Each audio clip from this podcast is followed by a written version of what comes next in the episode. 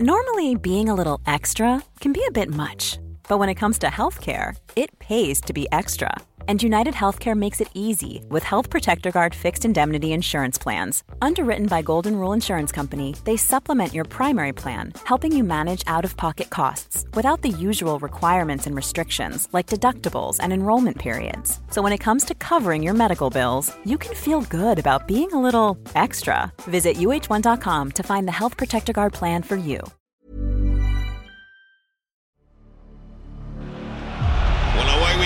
Top v second from bottom. and a stadium Bournemouth have never even earned a draw at. But they're looking for an early chance there, and they've got it. What a start! How quick was that? Philip Billing, goodness me, a big goal for Bournemouth, big blow for Arsenal. With a corner. Ah, it's 2 0! It's huge for Bournemouth. Senesi to double their advantage. The Cherries chastening the title chasers beyond their wildest dreams. And for Arsenal, agony, agony, agony, agony, El centro de Bukayo Saka cerrado, el puño de Neto. Le va a caer a Smith Rowe, toca con la cabeza. ¡Gol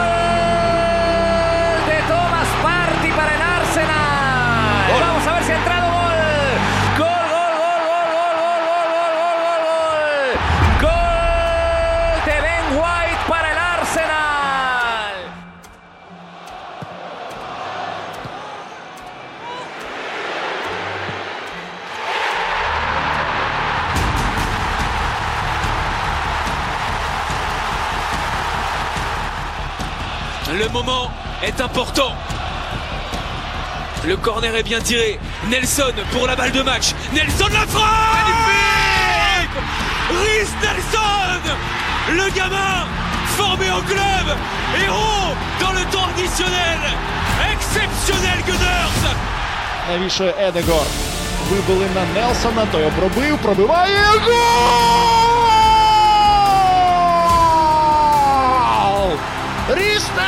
La última, la última, tiene que ser de cabeza el centro, el golpe de cabeza defensivo, Nelson. ¡Gol! ¡Gol! Del Arsenal. Hos Nelson som skjuter i! Har ni sett på maken? الكرة مسنونة الكرة وهبالها الكرة بدلالها الكرة بجمالها والكرة من نيلسون حتى نيلسون جول جول جول جول 사 코너 키크 네르손 무네 트라프 슈트다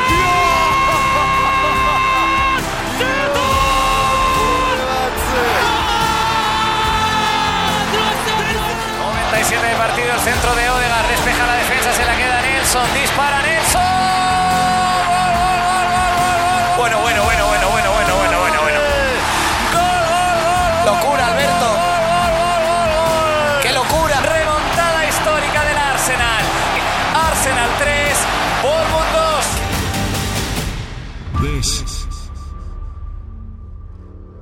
Is Arsecast Extra. Hello and welcome to another Arsecast Extra as always with James from Gunnerblog. James. Goodly morning, goodly morning, goodly morning, good. Hey, I fucked it up. I, I started No. it right in the middle. Hang on. Goodly morning, goodly morning, goodly morning, goodly morning, goodly morning, goodly morning, goodly morning, goodly morning, oh, oh, oh, goodly morning. Even even uh, a technical difficulty can't put us off our stride today, James. They can't. Uh, to be honest, it was only building anticipation. You know, like a DJ teasing the drop. I loved it. Uh, I was. I actually. I mean, this is one of the rare occasions I wish this was a video podcast because I was uh, really throwing some shapes to that. uh, Getting in there. jingle. And I have to congratulate you, Andrew, on uh, the extraordinary introduction that you've created for this episode. One fitting for the occasion. I think so. I think so. Just um, I got to give some shout outs to you know everybody on Twitter and people on Reddit on the R Gunners who every time there's a bit of foreign commentary tag me in or give me a a notification. And there was just so much to choose from. There were so many that I could have chosen from uh, for this weekend. I don't think I've ever seen quite as many clips of foreign commentary emerge because normally I have to go uh, digging around for them, trying to find them here and there, download things, whatever it might be. But there was just so many. There was French, there was Spanish, there was Argentinian, Ukrainian, Swedish, Italian. I saw um, Japanese, Korean. Japanese, my personal favorite, I think. Unbelievable. I love that. I love that. Arabic. You know, there's just so much to choose from because I guess a moment like the one that we got at the end of that game is sort of transcendent, isn't it? Doesn't matter what language uh, you're hearing, whether you understand it or not. And I don't understand most of what was on those commentaries, but it, it's all about the emotion of it, all about what that transmits. Um, I think we all understand what a ah means, whether the person's Japanese or or Spanish or English or whatever. Yeah, the goal heard around the world. I, I think what I found really telling, you know, there's that clip uh, of the match of the day guys in the studio, and Ian Wright uh, can be seen in the yeah. corner, absolutely losing his mind. But Danny Murphy, who is no great friend of uh, Arsenal historically, a former Tottenham player, of course, can't help himself but sort of scream when Arsenal score that goal. the sheer drama of it. Yeah. I think no matter, it does. You're right. It's completely transcendent. No matter who you are, what team you support, a 97th minute winner from the edge of the box to win a game in which you were 2 0 down is just one of those remarkable sporting moments. Um, I mean, I'll be honest, Andrew this might have to be the last Arsecast Extra. I don't know if we can get many better weekends than, than, this. I don't know if we can. I mean, what a win for Arsenal after Manchester City had won, of course, and then Tottenham lost, and the Arsenal women. Huge shout out to them today as well. Another big comeback, yeah. Yeah, they won 3 1 in the Conti Cup final to beat uh, Chelsea. Um, uh, amazing uh, to get a trophy and hopefully it's the first of many more for them. And then, of course, we had the the ridiculousness of the game at at Anfield. There, there are some weekends, right? You know the you know the kind of thing that's been going, and I've said this, and I think you've said this as well, and I've heard other people talk about it, about how this is a season to be enjoyed. Like mm-hmm. as it is happening, it is a season to be enjoyed. Whatever the outcome, and I'm not sort of um, playing devil's advocate or, or trying to set anybody up for a fall or whatever it might be. I just think weekends like this do not come along that often. And you have to, as a football fan, just embrace what this sport can give you because next week it could take it all away. And we all know that. We all understand that. We all hope it doesn't happen. But I think it's hugely important for all of us to just really enjoy this ride that we're on. I think I described it as a roller coaster in the blog yesterday. I don't know if a roller coaster is quite the right expression. Like what's more rollery than a roller coaster? Hyper coaster. I don't know. Hyper I don't I just don't know how really to explain what I felt after this game, what I felt after you know, hours and hours later, James, I'm sitting on the sofa on Saturday night waiting for match of the day and I'm just sort of watching things and rewatching things and listening to things and and trying to not compartmentalize, but to just try and understand how it is that this thing that happened so far away from me, but so close to me at the same time, how it can have this sort of effect on me as a person. Do you do you know yeah. what I'm talking about? Because I was I watched your video afterwards. You're on the whistle when it eventually um, was uploaded, and you were a bit like, "Well, I think I think I'm dead," and I I understand completely where you were coming from. yeah, dead or dreaming. Mm. It was a pretty magical uh, experience what happened at the Emirates Stadium this weekend, and I think you're absolutely right. We have to savor in these moments. We have to bask in them. We've waited quite a long time for them and who knows how, how long we may wait again. And these are the moments that make everything worthwhile, that make following your team, you know, a worthwhile pursuit. And we, we there's a danger we get so worried about what might happen that that there's that we don't focus on enjoying what is happening. Um, and it's a it's a metaphor for life, really. You know, you, you can't focus on things too much in the future. You've got to savor the moment, and what a moment this is to be an Arsenal fan. Oh. Truly incredible. I, I haven't seen scenes like that in the Emirates Stadium since the Man United game a few weeks ago. yeah, well, that's it. That's it. I mean, the Man United game, the Aston Villa game. Yeah. Uh, there's a 87th minute winner against Fulham, I think, right at the start of the season. Mm. If you believe in fate, then uh, there are a lot of things seem to be lining up in favour of this team. Can I um, can I give a shout out here to uh, this was I saw this on the arses yesterday on on the site. HFB said something along the lines of this could easily have been a routine win for Arsenal if we'd won the toss and kicked off. I mean, something as random as that. The fact that Bournemouth got the kickoff. Like, if we mm-hmm. kicked off, that game does not happen the same way. I know that's obvious, but it's just sort of like, whoa, this this universe is weird. I think. Um, yes, it is, and and the sport is weird. Mm. You hmm. know, you can concede a goal in nine seconds and score one with nine seconds to go. Uh, and both can completely transform the complexion of mm. a season. It is mad, and we have to kind of embrace the chaos and and try and uh, enjoy it because it this this time, as again, uh, it went in our favour. Mm. So, um, where the fuck do we start? I suppose the fact that we did go down so quickly. I mean, even that itself, conceding a goal after nine seconds, the second quickest goal in Premier League history, tells yeah. you that you're in for something a bit weird, a bit strange, doesn't it? It does. I, have got to give a shout out. A guy came up to me uh, in the concourse before kickoff. His name was Niels. And he said, I'm Oh, big fan, you know, love listening to the pod give me a shout out because I've I've I've got a bet on six 0 I think six 0 today, um, and I and I've got a real hunch it's going to come true. And nine seconds later, we were one 0 down. Sorry, Niels, you got uh, that one wrong. I know, Niels by name, but not by nature. No clean sheet, gone. So, um, where to begin? I mean, I guess begin with the team selection. I was a little bit surprised, I'll be honest. Uh, I thought that some of the changes that we saw for this game might have been mm. more ones for the sporting game on Thursday. That's what I thought too.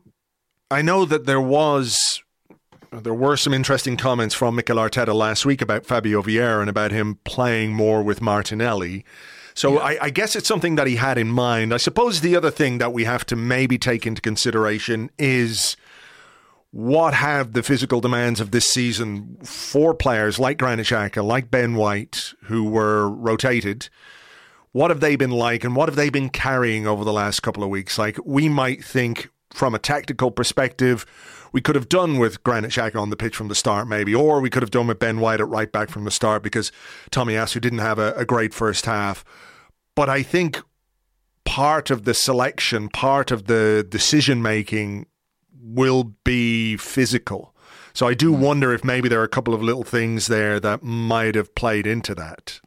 Yeah, and listen, I don't mean to sort of rewrite history. Uh, I wasn't critical of the team selection at the time, and I still felt that that was uh, a team more than good enough to beat Bournemouth.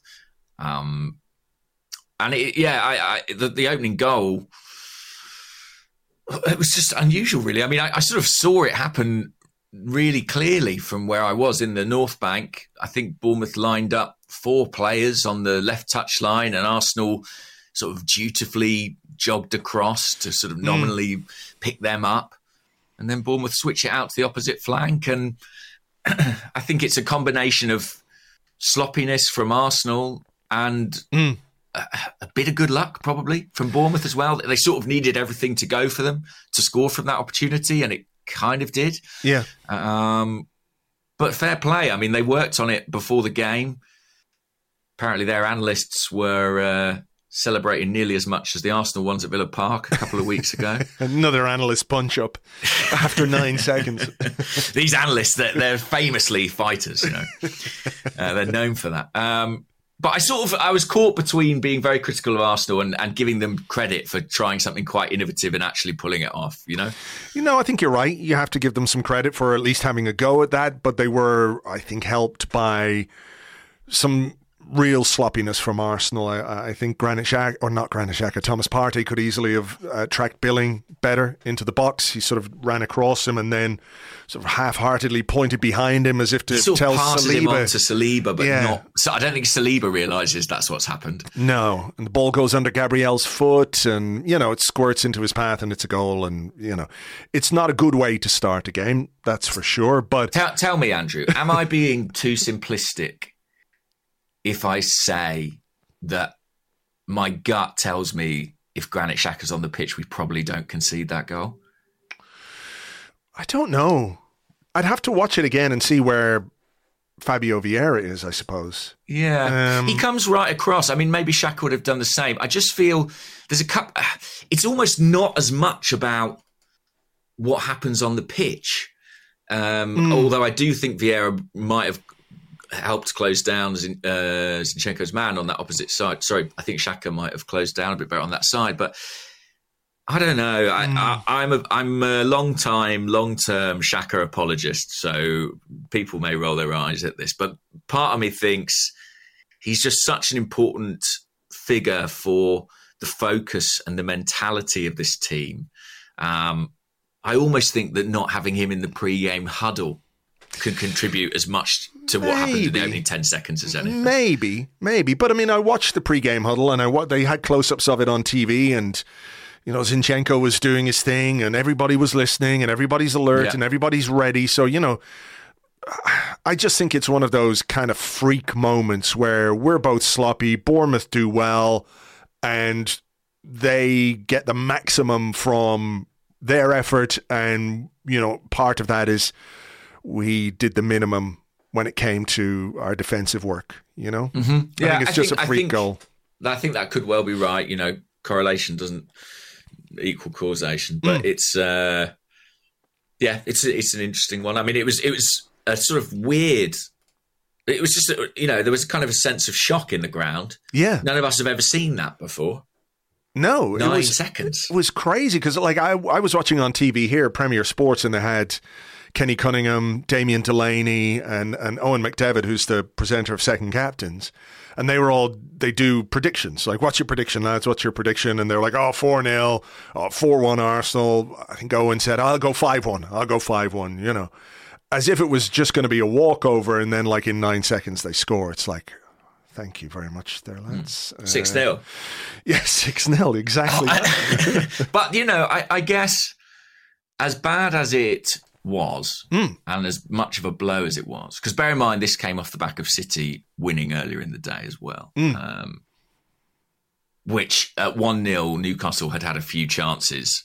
And I was actually in the Tollington pre game. And I, I turned to someone and said, City are going to score with their next attack. And lo and behold, Bernardo Silva puts it in the back of the net. you Absolutely you should have been with Niels. I As he- know, As he went to the bookies, you should have been with him. Said, no, no, son. This is James one, Niels nil. um, but um, yeah, I, so you know that, that adds a little smidgen of, of pressure. But by all rights, Arsenal still had 89 minutes to beat Bournemouth by a two-goal margin. Right? It didn't need to be a reason to panic. No, I mean, if there is a good time to concede a goal, I suppose from the uh, Yeah, from the perspective scored- of how much scored- time they scored too early. They scored too early. they literally did. Um, Yeah. and, and like you say, I think the the way the game was going to go anyway, I don't think it necessarily changed it too much. The only thing I would say is I do wonder if some of the chances that Bournemouth had in that first half were in some way a consequence of the fact that we conceded. In mm-hmm. that we were chasing quite hard. And look, we had what, 85% possession in the first half, 13 attempts on goal. Like within a couple of minutes of going behind, Odegaard has a good shot, and, and Neto makes a save, makes a very, very good save from Saka from the rebound. Yeah, and he it gets did, up very quick there. yeah, really good. Um, but it did feel a bit like we were pushing hard because it was 1 0, and we were obviously then having to chase the game and, and get back into it. Had it been nil nil and this pattern of play had emerged, which I think it would have been pretty similar with Bournemouth sitting deep and Arsenal dominating territory, dominating possession. I just wonder if part of those, um, our vulnerability in the first half was because we were a goal down. I think so. I think I think the pattern of play would have been pretty similar. You're right, regardless of Bournemouth's goal. But I do think we lost a little of our defensive composure. Um, Yeah. is how I would put it. I think we were guilty of going a bit more gung ho than was strictly necessary, and it was. I think it was what about twenty minutes in that they had that chance on the break, which we'll never know, to be honest, if that was offside or not. It, it, it looks it maybe, but I've been proven wrong by VAR before. Um, but that was a scary moment. It was. The credit we have to give to Aaron Ramsdale for making that save. He didn't know whether uh, the player was offside or not. It's a huge save. Huge save. And it's not the first time he's he's made saves in the last number of weeks at critical junctures in games. You know, when it's um, when it's been level, you think of the one against Aston Villa at 2 2, when it hit the bar, he pushed the ball onto the bar. Um, I'm just looking at this. I mean, I don't think he's offside. or maybe. It's hard to know. Yeah, I'm just looking It at is it. again. genuinely difficult to say, but you're right to make the point about big saves. Villa Mm. is an obvious one. Um, he was man of the match, of course, at, at, at Tottenham not too long ago. Yeah.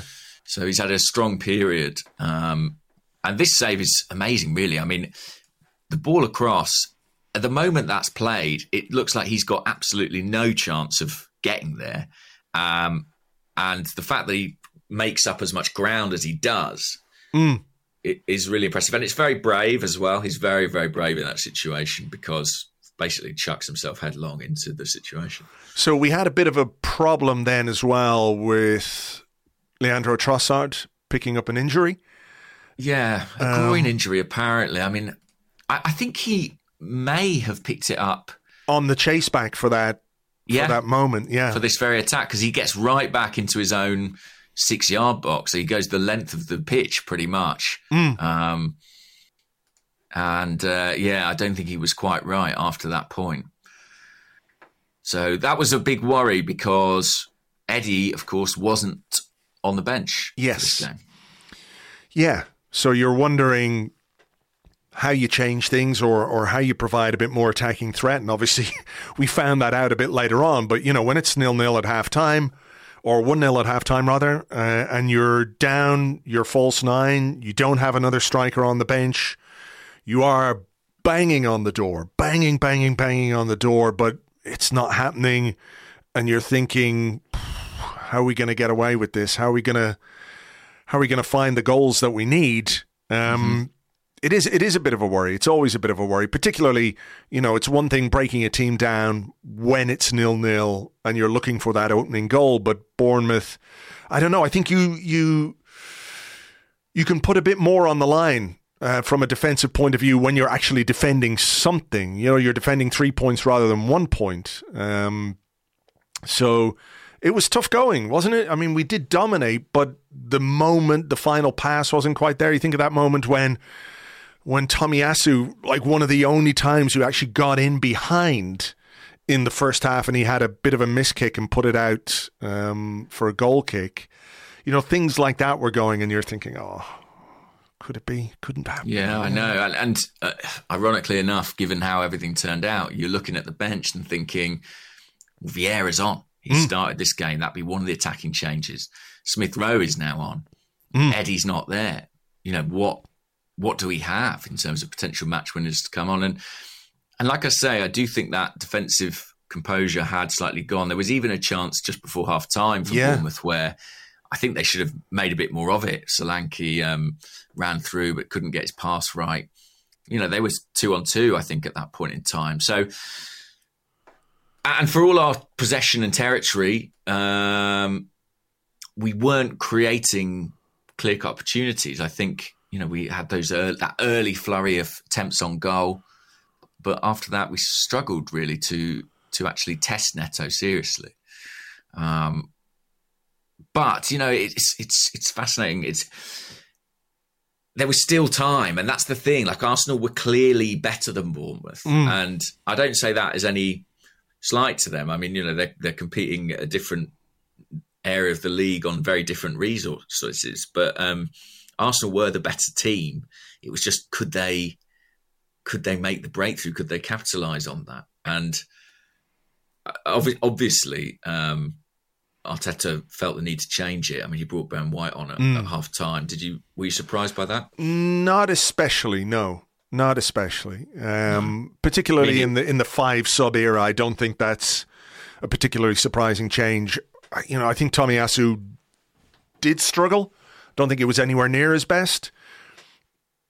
And also when when you're thinking about the combinations that have been effective this season for Arsenal in our goal scoring or in performances where we've really made life difficult for the opposition, Ben White and Bukayo Saka is a very obvious one, right?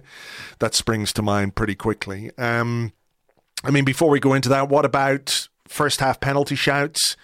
There was one for handball, um, which it is one of those I was absolutely desperate for to be given, but I think had it happened up the other end, I'd be quite annoyed if that penalty was given against us.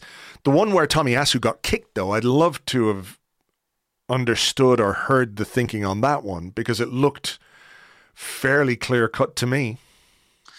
Yeah, I mean, it was. I have to say, being in the ground, it was a particularly frustrating day in terms of VAR because obviously we don't really get the benefit of replays.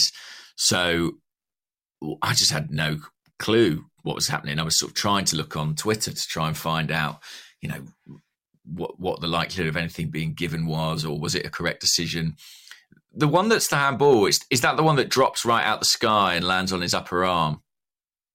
Yeah, sorry, I was I was muted there for a second. It, it is, yeah. He went to jump for it, missed, and it sort of landed on his upper arm and then rolled down his arm a bit. Um, yeah, I mean, I, I- think that could well have been given. To be honest, I've seen Uh, them given, but I do wonder if it's, um, is it deliberate? Don't know. I don't know, but if it's not, is it not a misjudgment by him? And do we not punish players for? Misjudgments, yeah, misjudging tackles. Yeah, maybe so. Maybe I, so. I don't know. I, don't- I mean, the rule is deliberate, right? So, Mm. uh, as far as I'm aware, so maybe I'm I'm wrong about that, but I don't know. I think like he, he clearly just gets that one uh, wrong, the player involved. So I, I think it's relatively lucky escape. Um, my my main opinion about the VAR was kind of if there are you know four or five decisions that are close enough that they have to be reviewed. Um, my expectation in the ground, without the benefit of replays, was that we might get one that E- went our way. Eventually. Yeah, just sort of sheer law of averages. You know, enough of these decisions that we see are kind of fine margins that you think, well, you'd think one would go in our direction. Um, well, I mean, there were a couple in the second half as well. There was one Yeah. where, I mean, I think the one where Saka puts in a cross and the guy very clearly leans with his arm to deflect it onto the post. yeah, I think that's a penalty. The Billing one looks like a penalty. The the one where the guy blocks the shot from Odegaard. To be fair, he's got his arms, you know, tucked into his side, and he's turning to to block the shot. Maybe not, but the Billing one happens straight after that. So there's a big shout for handball, and then in the very next passage of play, there's a big shout for handball as well. You know, um, so I can imagine inside the ground, it must have been like, what the fuck? Are we ever going to get anything? From this referee or from these uh, officials, Yeah, I- but uh, you know, Uh, the Odegaard one, I agree with you. His back's turned, and I sort of think, you know, he's got hands. That's sort of not his fault.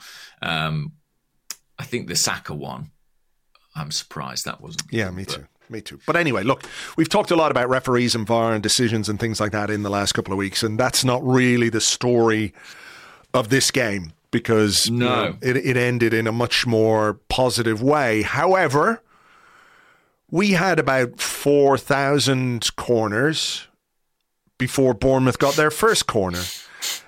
And they get a goal from their first corner. I mean, I think it's worth examining this one as well because if you look at it, I think Partey is poor defensively on this. He he he just sort of switches off for a half a second, which allows Senesi to to run off him. But there is a lot of wrestling in the Yeah. box. A lot. Martinelli, I think. Is it Martinelli? Yeah, it's Martinelli. I mean, the guy's basically um, it's like an NFL blocker guy. I don't know what you call them. What do you call them? I don't know. Sorry, NFL people. But um, you know, you know when they do the thing and they just fucking push the other guy out of the way.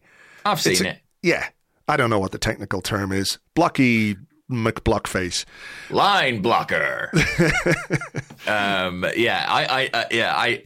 It's kind of crazy. I mean, we didn't mention about the first goal, which I know our, some Arsenal fans have been uh, very grieved about. That there was a lot of encroachment. I think a couple of Bournemouth players were actually already in our in our half. Yeah, Yeah, I mean, so technically, there's a case there, isn't there? But I mean, could you imagine them pulling that back? Well, mm, you know, there's a lot goes on between that. A lot goes on in that nine seconds, believe it or not. Um, I, I can't have too many complaints. I mean, maybe had we not won the game, a bit more cross. But I think you make a great point about this corner. There's a lot of holding going on. Um, Yeah, I mean, in comparison to last week, when Ben White gently held the hand of Danny Ward to, to show him some comfort in his own penalty area, and that gets called as a foul, whereas I think Odegaard, Martinelli, and maybe Ben White as well are all being blocked off. Martinelli, very, very obviously, um, which does create some space for Senesi to, to score the goal. So, you know, Yeah, I, I mean, one thing I would say, you know, when um, that Leandro Trossard ball hit the net, Leicester players, in particular their goalkeeper's first reaction was to uh, protest. yeah, And actually, none of the Arsenal players protest. And I'm not saying that proves Bournemouth's innocence, but maybe we've got to be a bit more alive in that situation and sort of make our case to the officials because that's what then makes them go and study it and find a reason to disallow it. I mean, I don't, as I've said many times, I don't love the technology, but um, you've got to make it work for you. yeah. So- Mar- Martinelli just sort of stands there like, what the fuck? Yeah, there's a bit of shock, I think. Yeah. You know, uh, they're so, again, it's that thing of they're so focused on chasing the game and chasing the goal that there is that slight, um, I, I honestly think a slight lack of concentration defensively. And I think you see that in Thomas Partey, who, who loses his man here and is beaten at the near post. Good delivery and good header. So, 2 0 down. 2 0 down, half an 2-0 hour to go. Yeah, in the, what was it, 50, 57th 56th, minute. So, well, over half an hour to go. What, what, what's the mood like, uh, Shay Arseblog, at this point in time? Um, I am concerned, I think it would be fair to say. Um, Politely concerned. politely concerned. You know, I think uh, I said on the live blog that I might just think about putting Granit Xhaka on at that point. I was slightly surprised that we didn't see him just because of his experience and his his leadership and, and everything else. But I could see that that was a conundrum, though, you know, because yeah, yeah, no, I get it. I get it. Vieira technically and tactically is maybe the more suited to breaking down a defense like that, but Xhaka is part of the first eleven that have brought us to where we are. So Mm. It was kind of interesting to see. One thing I've got to shout out from the game is that Xhaka spent a lot of the second half on the sidelines with Jorginho. I heard that all right. I saw a few people talking about that. Yeah. the the level of engagement from them both in the match was extraordinary. I mean, you know, Mikel Arteta was giving instructions, but these guys were giving instructions too. They were pulling Emil Smith Rowe, Zinchenko, all those left sided players in that second half over to them, Vieira, talking to them, uh, coaching, coaching from the sidelines. And, and of course, they don't have a technical area because they are ostensibly warming up.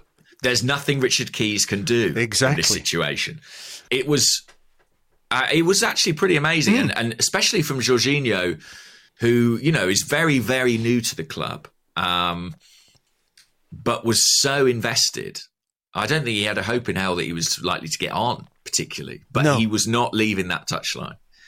Uh, and and I I you know who knows what part that plays, but I just thought it was a really great illustration of the level of commitment and desire, and a bit of the the leadership that some of these more experienced players can show. and need to show. Particularly, you know, we've talked about how seasons are going to have ups and downs. There are going to be bumps in the road, but there are going to be bumps during games as well. And this is where players who are experienced and have been there, done that, um, even if they haven't, you know, necessarily uh, got the same sort of experience of, of winning titles or Premier League titles, just your experience, your maturity can play a big part in that. So uh, I thought that was really great, actually. Someone was, um, I saw someone talking about Jorginho. Um, coaching somebody from the sideline as well. It could have been Smith Rowe or Nelson, you know, uh, at various points. You could even see at one point on the pitch, Nelson, after he'd come on, uh, is is quite close to Zinchenko, and Zinchenko's like, no, no, no, no, just get further up the field, get further up the field. We need to, we need to have more bodies in in the final third. Um, the the pattern of play, of course, was pretty much the same. You know, the goal was the second goal was a bit smash and grab. They came forward, they got the they got a free kick, I think, and then they got the corner, and then they got the goal. Yeah. But we responded pretty quickly. I think it was 62 minutes, so 57 minutes for the Bournemouth goal, and at 62 minutes, it's 2 1. I think the timing of that goal is is particularly important because, you know, it immediately brings the game back to the state it was in previously. Bournemouth probably thought 2 0. This is lovely. 2 1. Oh, fuck. I think if it yeah if it goes another ten minutes, you know, I, Yeah. it just changes everything. We we had to get one back quickly Yeah. at that point in time. Um, Smith Rowe with a header from a corner. I think it was Neto punched it out. Smith Rowe headed it back in. Partey very sharp and alert at the back post to uh, to side foot home, make it two one, and then it's on, isn't it? Then it's then you know it's on.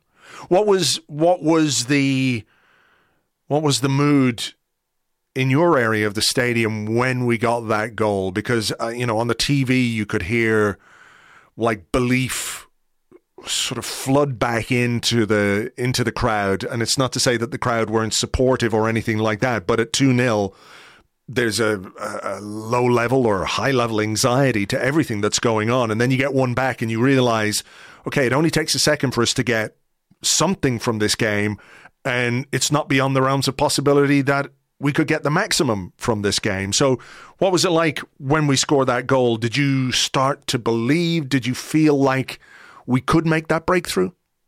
well, that is the remarkable thing about this team is that even at two 0 down, I thought we can definitely still get something here. Um, it's funny, you know. I- think the vast majority of the crowd were absolutely on side.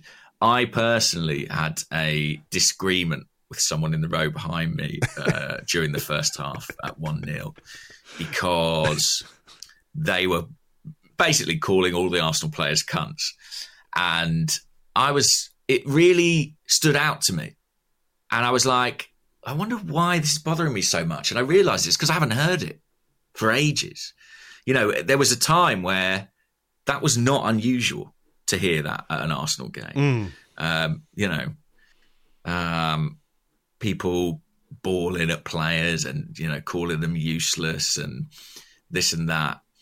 But I do think that really does belong to a, a different time and, and a different team, uh, and is not. I think we have learned is not especially constructive or helpful. I understand people being frustrated, but this is a great team who've done great things this season. And in adversity, what has buoyed them, what has helped propel them forward has been support and encouragement and a positive environment.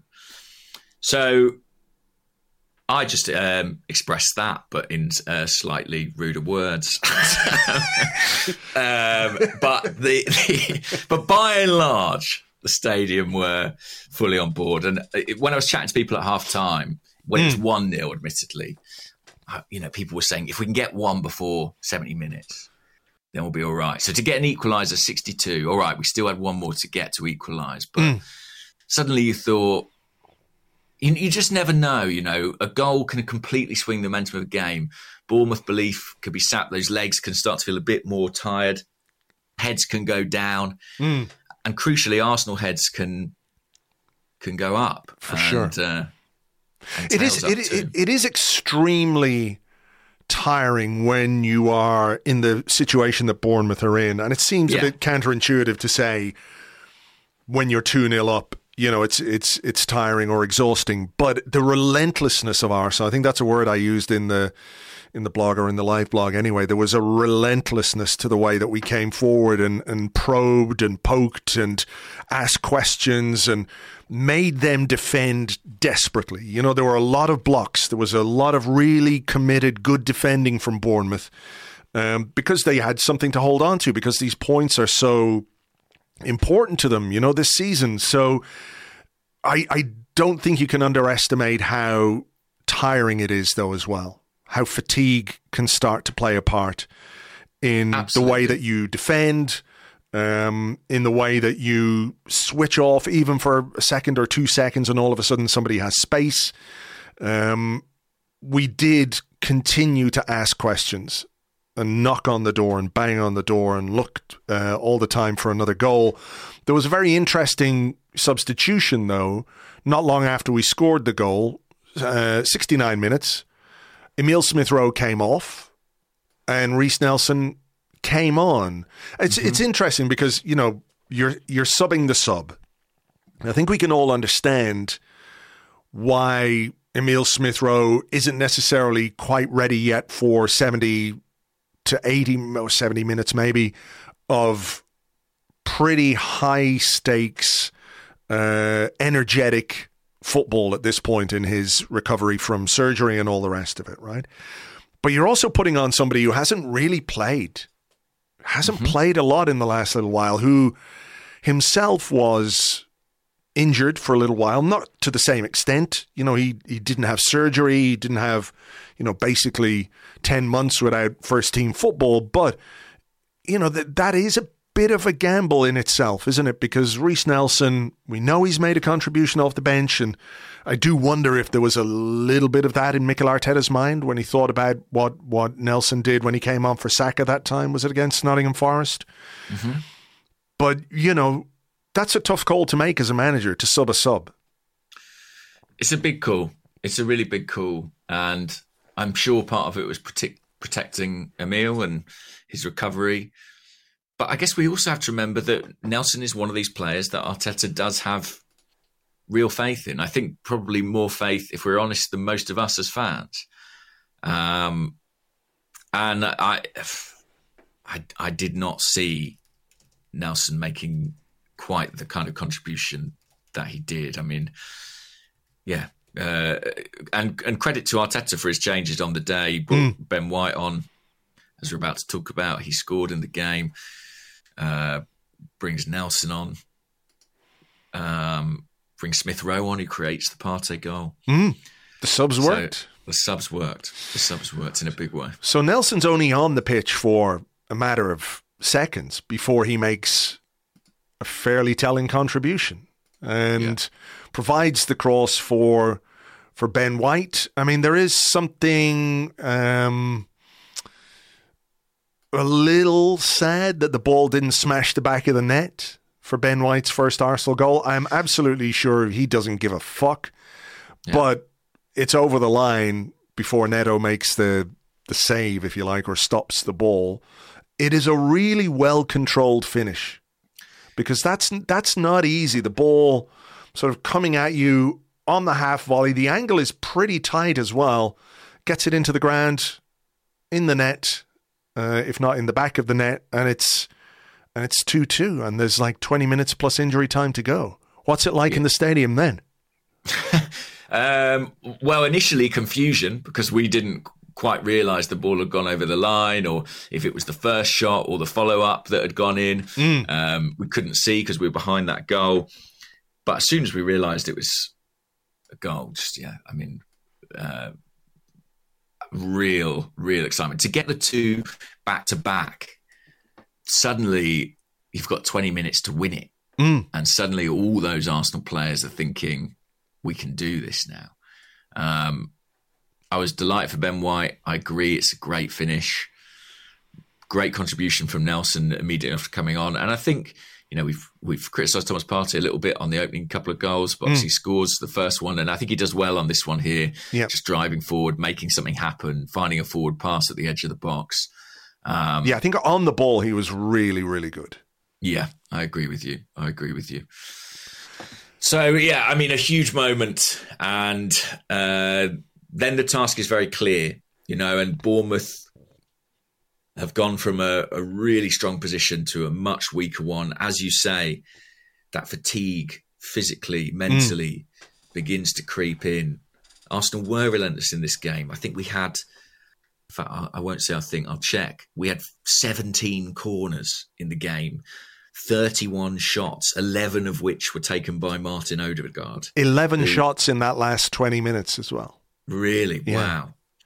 I mean, uh, we haven't talked about the possession either. I mean, uh, we were behind at half time, but I think we'd had more than 80% of the ball. You know, it- it's often said, I think it's a bit of a truism, but I think it's accurate that not having the ball is a lot harder work than having it. You know, you, For sure. The the concentration, uh, the physical aspect. Eventually, that was going to take its toll, um, and it did. But it, you know, not without well waiting until the last possible second. Well, yeah, yeah. And look, there were moments, weren't there? There was Yeah. um There were things that made you think, was that it? Martinelli went through on goal, Yeah. didn't he? just didn't quite dig the shot out as well as he could. I could see what he was trying to do, Yeah. but it was a really good run. The incident we talked about with Bukayo Saka, where his cross was um, shouldered or elbowed onto the post, that Great was in that period. Saka before that. Yeah, yeah. Um, I, I think Martinelli was a bit unlucky personally in that if that ball is, it you know, it looks like it sails way over, but I think when Hmm. it actually goes over the bar, it's only a yard or two over the bar. it is. It is. I mean, he, you know, it's one of those where, you know, It's rising. You it's know, so rising. So, yeah, it could have nestled in the in the top of the net or the you know top it's corner, or something it a like wonder that. goal. Yeah. Exactly. Um, Um, and, and he and he'd worked so hard, and he was very good. I thought in that centre forward role, um, given that he's barely played it this season. Yeah. So look, we're into the injury time, six minutes of injury time. And there are moments where you're thinking, well, the ref's going to blow up any second now, particularly as it got to the last bit of injury time. I mean, we have criticized referees. We have spoken about time wasting, time management, you know, how certain games, it feels like the amount of time added on is not really commensurate with the amount of time that's been wasted. Mm-hmm. But I, I think you have to give some credit to the referee here because a Bournemouth player goes down in the first minute of injury time, stays down for 30, 40 seconds in his own box before he just gets up and carries on. You know, I think he was maybe just a bit tired. Um, he added it on. Thank fuck. I. Because, you know, there was a, a, a was there a cross before Zinchenko hit that one? There was a cross um, that was cleared, and I was thinking, oh, that's going to be that. Yeah. Uh, funnily be- enough, there was a Nelson shot from the edge of the box, thinking like the 94th minute, where he cut inside onto his right foot. So he obviously, you know, he fancied himself to make the difference today, but it was it was close to Neto, and he held it. Mm, oh yeah, and Neto was pure pantomime villain by this stage, by the way, for the North Bank. I mean, Well, yeah. I mean, he he. I don't know. Did you guys see in the stadium? But he gave Ben White a slap in, in the back of the head. Um, you know, having been booked, I think he talked himself into a booking. I mean, lots of pantomime goalkeeper villains this uh, this season, right? It's- been a it's been a bit of a theme. Um, so look, Zinchenko has a little shuffle, hits a shot, deflects just wide. I was waiting for the final whistle at that point. Yeah, a lot of people, I don't know if a lot, but plenty of people were leaving uh, the ground as well because that Zinchenko moment had the feel of yeah, finality. You It know, it, did. was close, it was nearly something, it didn't quite happen. by that point, I was in full bargaining mode. You know, trying to rationalise that. Well, coming from two goals down to claim a point, couldn't fault the effort, etc., etc. Couldn't fault the effort. You know, mistakes were made, but at least they showed heart to come back. Um, shame about shaving two points off the lead at the top of the table, and then, and then, um, one of the greatest moments in the history of of this stadium. You know, I was there when Danny Welbeck scored that goal against Leicester, and it felt huge at the time. It really did felt massive. There was the Arshavin goal against Barcelona. But in the context of what's happening and where we are and what we're doing and where we think we can go and this project, for want of a better word, I mean, it is absolutely unbelievable that they kept going, they kept plugging away, and right at the death, you know, from a player that you would not expect to make that contribution. Like if you'd had money in your pocket, let's say Niels has got a spare fiver in his pocket, he's going to the bookies. Who's going to score the late winner against uh, Bournemouth for Arsenal today? I suspect that Reiss Nelson would have been really low on his list. And you need you need this in a in a season where you might win the title. You need the unexpected contributions from players that you don't think are going to be able to, or not going to be able to, but are unlikely to be decisive. You know, you think back to the the season when Christopher Wreh scored some goals. Mm-hmm. I think he was he responsible 97, for 98. yeah, 97, 98. Did he, he scored one against Wolves in the FA Cup? He scored one against Wimbledon, I think, which was a 1 0. And was, was there another 1 0? Maybe Bolton or something. Bolton, yeah. that's exactly, yeah, Some that's exactly goals. it. You know, and look, with all due respect to Chris Wreh, when you're in a team with Dennis Bergkamp and players of that quality, you know, you are not the guy who people expect to score goals or make those kinds of contributions. I'm not saying that Reiss Nelson is the new Christopher Wreh in terms of his own quality. I'm just talking about his contribution at a moment when Arsenal so, so badly needed something. There he is. And look at what he did and look at how he did it. I mean, the quality of the goal was just sensational as well. Yeah, unbelievable, unbelievable moment. Speaking to people after the game, you know, I think they ranked it alongside Arshavin against Barcelona. Um, Mm. uh, what was the other? Danny Welbeck against Leicester. Thierry Henry against Leeds. One of the great Emirates Stadium moments, undoubtedly, because of the significance. I think the last time Arsenal came from two goals down to win in the league uh, may have been the first 5 2. Uh, I'm sure Right. Orbinho will, will pull me up on that if it's wrong, but I think that's right. And then I think in all competitions, um, obviously there was the crazy 2014 FA Cup final. Uh, Yeah. but even they, I don't think can match a singular moment of drama. You know, the last kick of the game, practically. I, I, you know, we couldn't even. I don't think I even noticed if the game kicked off again. To be honest, because we were still celebrating. Yeah, yeah, yeah. I mean, on the Um, commentary, they were just going, "Arsenal have won it. Arsenal have because there is no, there is no anything after that. You know, there can't be because of just how late the goal was. That that there, I don't even know if there was a kickoff. No, and yeah, absolutely incredible. And the the reaction, the celebrations. Oh, I mean, it, there's that incredible picture taken from on high of you know Bournemouth bodies on the ground, Arsenal bodies on the ground, Arsenal staff and substitutes on the pitch.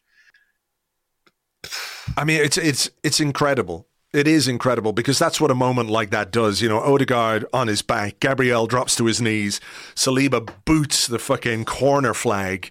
Um, everyone's going mental.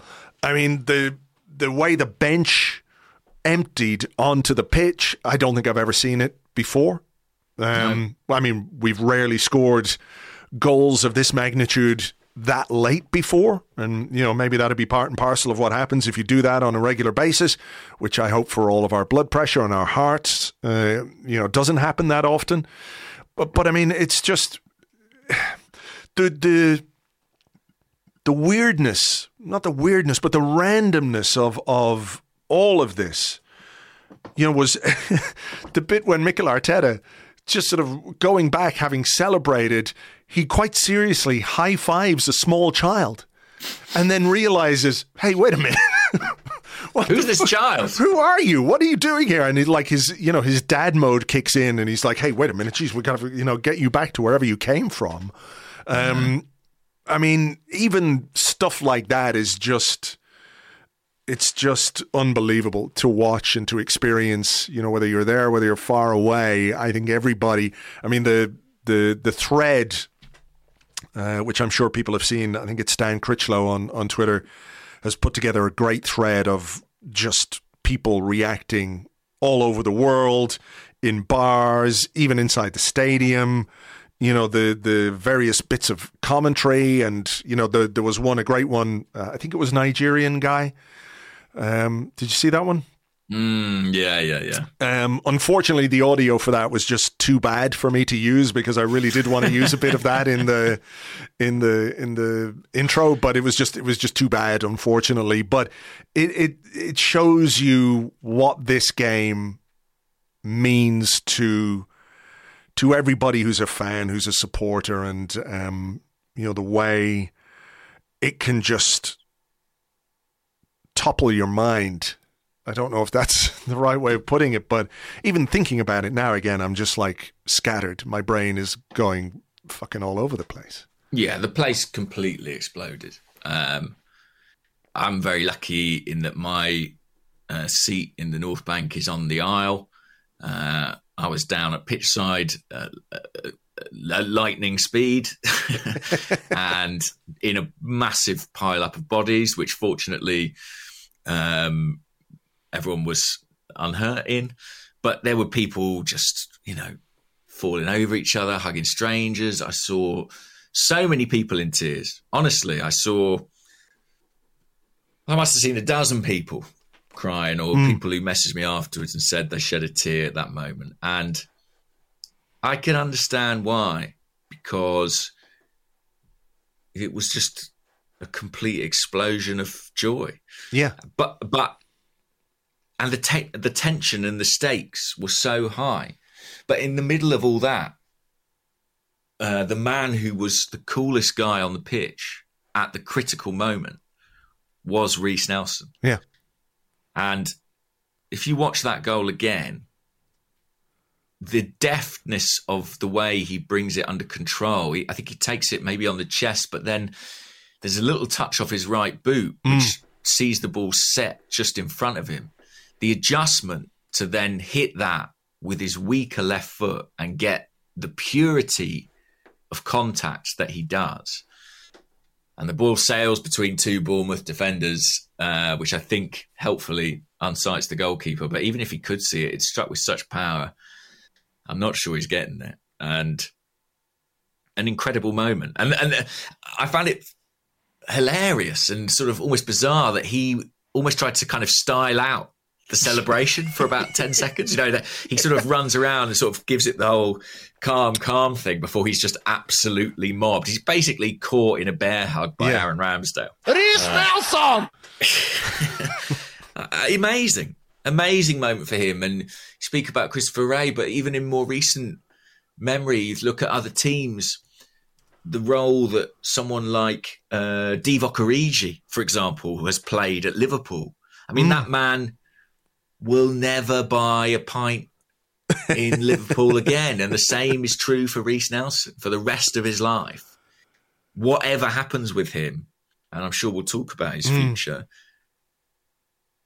What a moment. Like, what a moment. What a moment, like, yeah, for a Hale End kid, you know, who's been through the academy, who's had a lot of bad luck with injuries.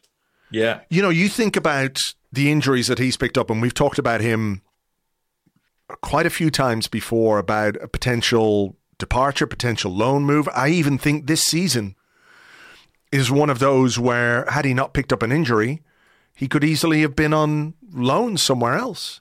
And You there know, were the- clubs who wanted him in January Yeah. uh, abroad, and he his message was he wanted to stay at Arsenal, fight for a new contract. He was very clear about that, and there have been lots of things that have disturbed his development, injuries being one. Um, but he's a very, very, very popular guy at the club with staff, with the players, and you could see that in that moment as well. How elated everyone was for him, played into just what a what a unique and special moment that was. Honestly, I've been at cup finals. I've been very lucky. I've been at great occasions where silverware's been won, and you know, history books have been written, and um, but for pure emotion and pure drama, it's difficult to top that. I think. I think that's right.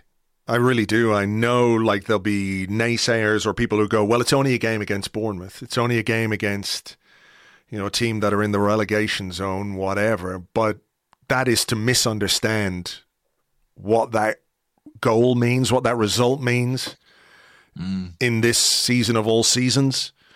That it doesn't matter if you stage a 2 0 or, two, or come back from 2 0 down against Bournemouth or Barcelona, you know, that emotion when you win a game that late is about as pure as it gets in football, isn't it? And someone made a really good point to me uh, on Twitter. I apologize, I can't find it, but basically, he said, How amazing was it for that goal to go in and for nobody to think for even half a second that there might be some kind of VAR intervention to chalk it out? Oh, don't worry, I had that thought. No way. Were you thinking like how are they gonna how are they gonna disallow it? Yeah, yeah. I was just, you Oh, know, no. uh, I've been so only briefly. I sort of was looking around, you know, and that isn't that tragic that that Mm. that's part of the game. I mean, but I I quickly realised that that wouldn't be the case. You know, I, I I think that my fear was like, is there someone in the goalkeeper's eye line or something like that? You know, because it was Mm. such a crowded penalty box. Fortunately, it was just his own players, which is great. Um, yeah, a, a, genuinely a- amazing experience to have been there. I felt very, very, very lucky, Mm. and I'm so glad that it resonated the same for everybody, regardless if they were in the stadium or not, because it was really special. And that is the kind of uh, the thing about this team and this season that we're having is that it is this incredibly emotional experience and incredibly intense. And I don't know if it will ever quite be like this again. You know, whether or not Arsenal ultimately win this league, Mm.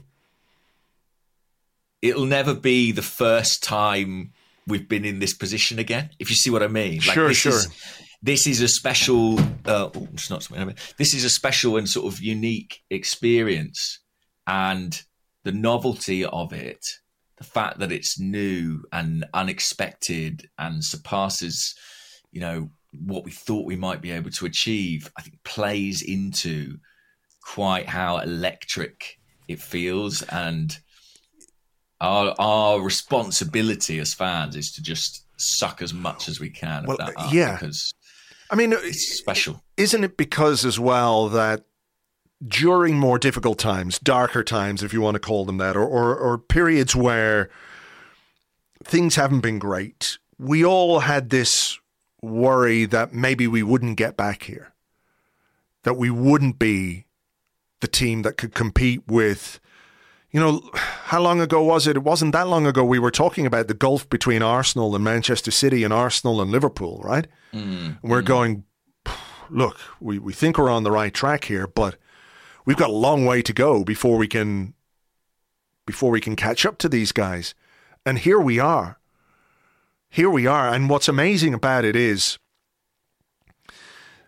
there is a generation, or there are uh, a generation of Arsenal fans, you know, who've grown up and who have known about success in the Premier League, but who've never really experienced it.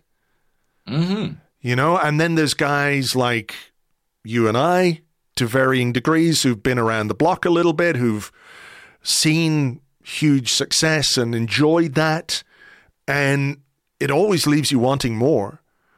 So I think there's such a hunger from everybody to to get to where we need to go and to hopefully fingers crossed achieve something that probably 3 years ago you're saying well, you know, if Arsenal can compete for the league again in I don't know, 5 years, we'll be doing well.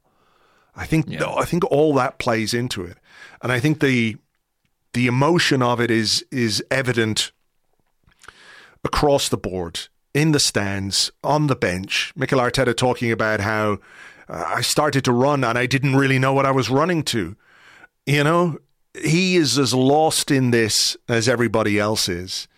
And I think that tells you pretty much the whole story of of what this football club is about right now and how united it is in its uh, desire to to finish this season as strongly and as well as possible, and fingers crossed to lift that trophy because I think it's been a long time since that togetherness um, has been at the very core of, of Arsenal.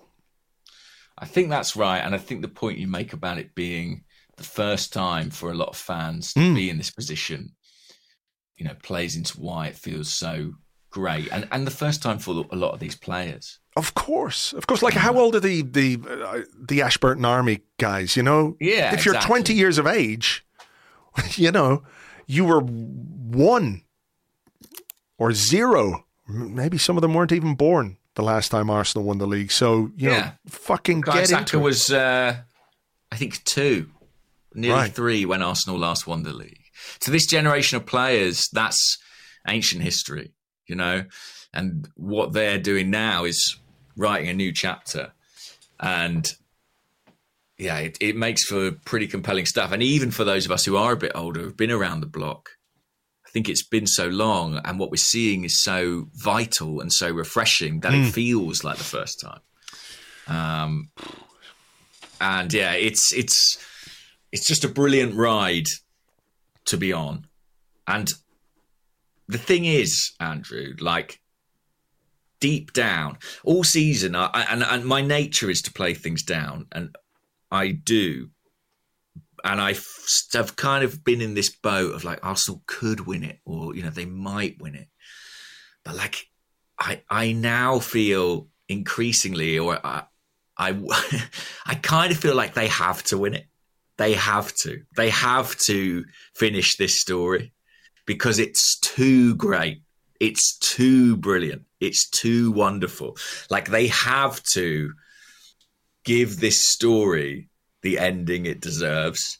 Uh, and it doesn't mean they will, but like I'm more desperate than ever for them to do it. And actually, I without wishing to get on a high horse about it, and Man City fans won't agree, and Gary Neville won't agree, but I think it's I think the league needs this. I think the Premier League needs someone to stick it to the nation owned clubs and say, look what we can do. Yes. And this season, that is Arsenal. And no no one can say it's not a fairy tale because Arsenal spent a lot of money and you know the fans don't aren't in love with their owners either.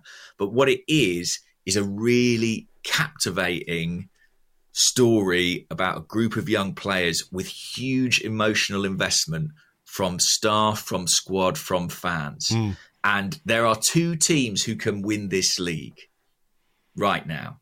We thought there might be three. Turns out one of them lost 7 0 yesterday. But there are two teams who can win this league. But I strongly feel there is one that are fighting tooth and nail to win it. A- and I desperately hope they do. City can march solemnly towards the title, but Arsenal are tearing towards it. They are giving everything. It is a brilliant sporting story, and I, I so hope it has the right ending. We're all desperate for a happy ending, James. Yeah, I know. Well, there's some massage places in Leicester Square where that can be achieved. I hear. I, I, I, I, um, I, I, I don't. I, it's, and if we don't do it, we don't do it. If we don't do it, it doesn't happen. And this was special and amazing. But I'm a writer, and I want the story to have the right ending. Mm. Oh, You know what I mean? Oh, I know exactly. I know exactly. Um, do you think we should take a break and do some questions? Yes, before I'm in tears again, I think, Or I think we'd better take a break. Descend need- into a blubbering mess. Yeah, I'm I'm welled up with Oh. emotion at Reiss Nelson's beautiful goal and a child holding Mikel Arteta's high fiving Mikel I swear to God, that is genuinely one of the funniest things I think I have ever seen. In the midst of that mayhem, the the seriousness with which Arteta gives him a high five and then is like, what, what, what are you I guess the, here? the only better ending to the story is that in 15 years' time, that child leads Arsenal to the long-awaited Premier League title. I await an athletic special on the background of that kid. exactly. Yeah, he's one to watch. One to watch. All right, we will be back with your questions and more in part two right after this. Reiss Nelson.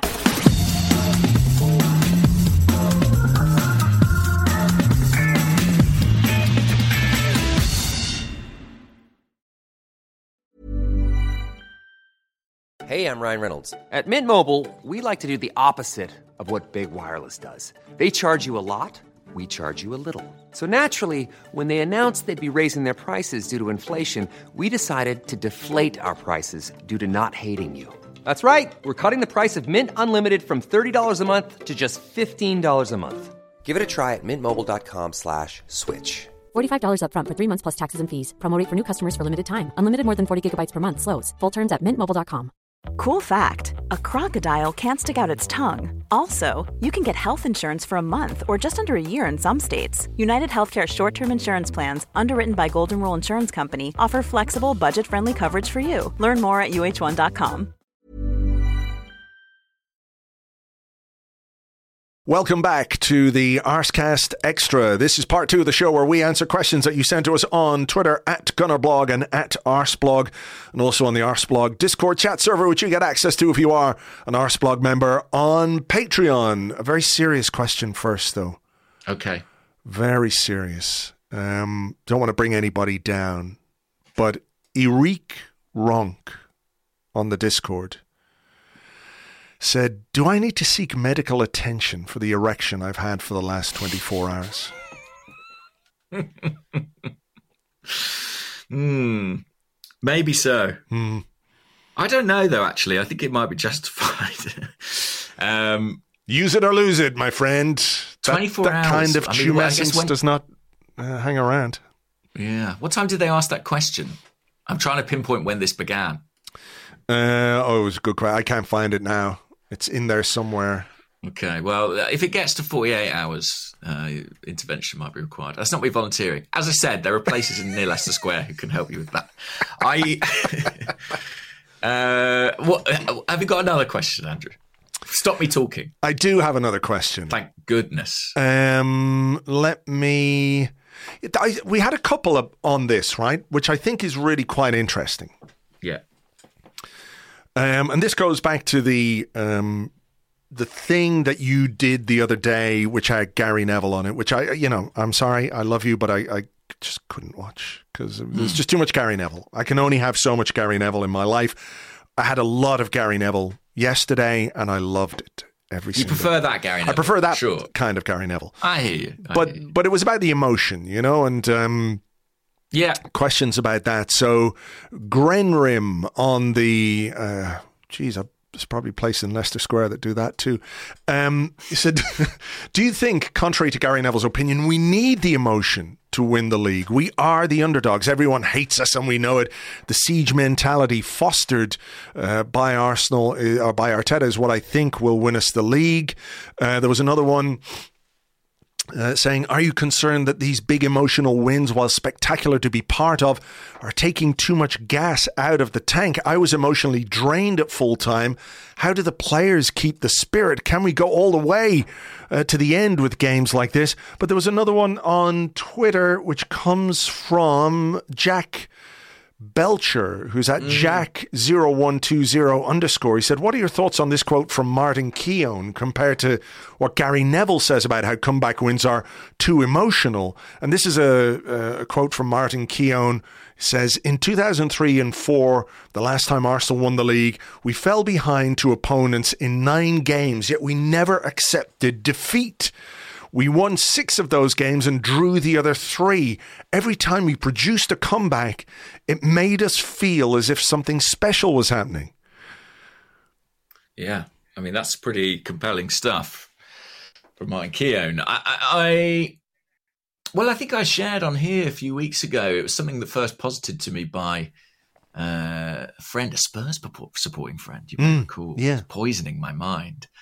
Um, this idea around kind of emotional fatigue. And I I think we do have to be careful to not project. I think as fans, something we do a lot in football is we project our own feelings onto the players.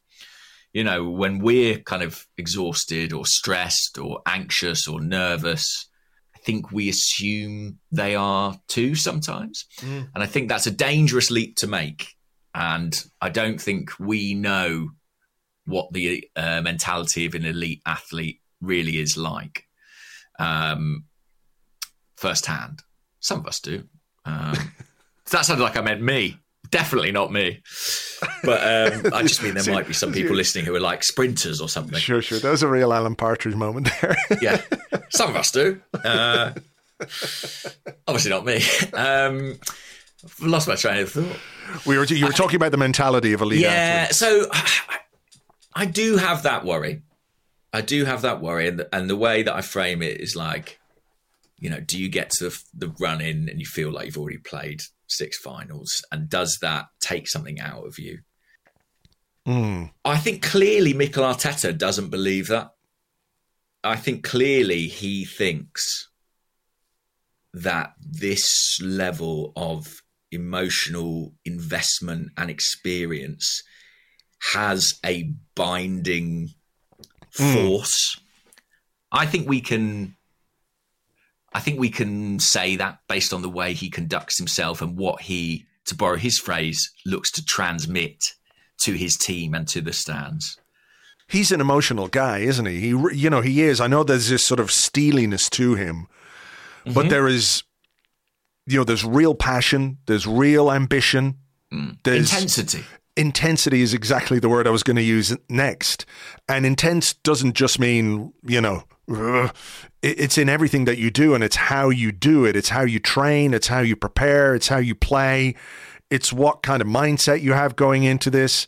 So I, you know, I kind of agree with you there that I think that maybe for us it's sort of exhausting, but for those players, I mean, how can you not come off the pitch on Saturday and think, anything other than positive thoughts. And I know there's other analysis, and we might get into a little bit of that now in, in a second with another question.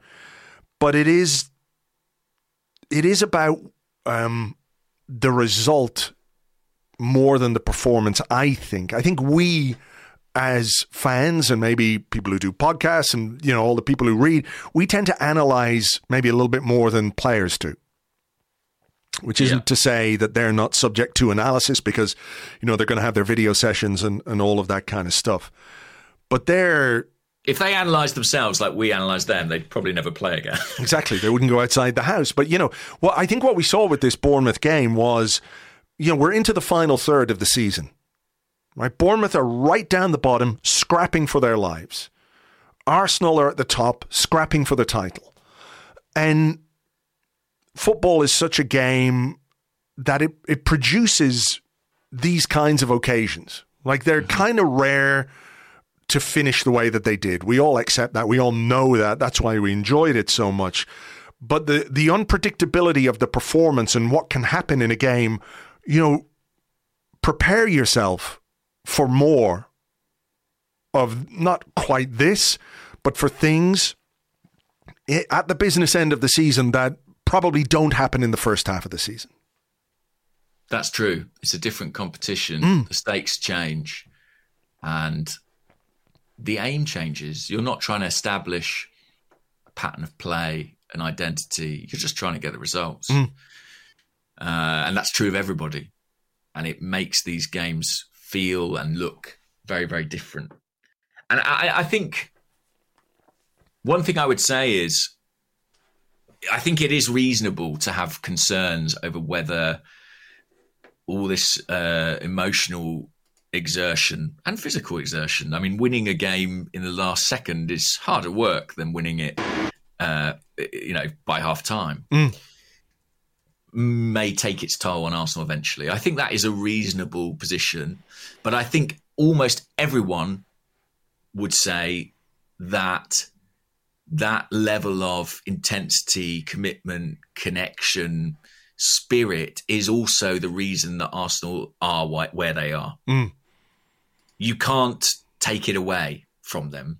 It is part of the identity of the team that Mikel Arteta has created. They Mm. are an emotional beast, and I think he subscribes to similar school of thought to Jurgen Klopp in that respect, or you know, fostering Mm. that relationship between fans and team, that symbioticism. And to be fair to Jurgen Klopp and to Liverpool, that's brought them a great deal of success. Uh, so I don't think Arteta is necessarily misguided in that. And ultimately, you know, I spoke in the part one about the story and how the story ends. Well, the story of this and Arsenal's emotional entanglements will be decided by whether or not they win the league. You know, and Mm. that will the narrative will be spun accordingly. Either it will all have got too much to them and people will say they choked and they were bottlers or or or Or you know? Yeah. Yeah, I know, I know, I know, I know. Okay, have you got a question? Um, yes. Let's have this one. Dan Mayer, who mentions Gary Neville again and says, Morning, gents. Last night on Gary Neville's podcast, Jamie Carragher said the upcoming international break might be a good thing for Arsenal, given how much emotion and mental fatigue has been endured in the past few weeks. Mm. Do you agree it could be timely? I mean, I guess it could be in the sense that it's the last break before the end of the season, so it's a moment or a couple of weeks to to take stock and to sort of prepare and organize and maybe you know the players that players that are going to be away with their national teams will there ever be an interlull where fingers are being crossed to the extent that they will be in this one Wow. I You know? mean, if I'm Mikel Arteta, I'm locking those players in at London Colney. doing a full Alex Ferguson, Ryan Giggs type thing. Sorry, none of them can go. They're they're they're all dead. I'm sorry. There are they on he he tweaked his hamstring on his way to board the plane for the international game. We're really sorry. Yeah, sorry, Uh, Switzerland. Sorry, whoever is you know whoever's going to be sorry going. Brazil, sorry, sorry England, England. sorry whoever. I mean, yeah, I, we've got four games before that, right? Two against Sporting, Mm. trip to Fulham, and we host uh, Crystal Palace. But I do think that it could be it could be useful. Only in that I'm thinking of players like Leandro Trossard, who we don't really have a prognosis on yet. Yeah, Uh, that week might be crucial for him in terms of getting him fit again. If he's not by that point, I'm thinking of one Gabriel Jesus, hmm who was out on the pitch after the game. I mean, that was huge news in and of itself. It wasn't a full contact session, but it was a fairly involved session with the players who didn't play uh, against Bournemouth. And he was out there with them, which is great. Um, and I, yeah, hopefully, hopefully, just a bit of respite for one or two. I mean, yeah, I, I, the international call ups, though, would be the other side of that coin, right? They are the Yeah. worry. They are. I mean, we had a another question here from Smoking Gunner, who's at Gunner Smoking.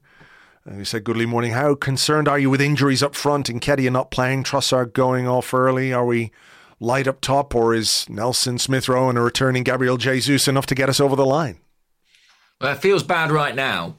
You know, Martinelli's probably Mikel Arteta's fourth choice to play up front, um, behind Jesus and Nketiah and Trossard in some order, and we don't have a lot behind that. Mm. You know, you're looking at probably Smith Rowe next in line. That's still very much an experiment. We don't also know quite where he is physically. But Jesus can't mm. be far, can he?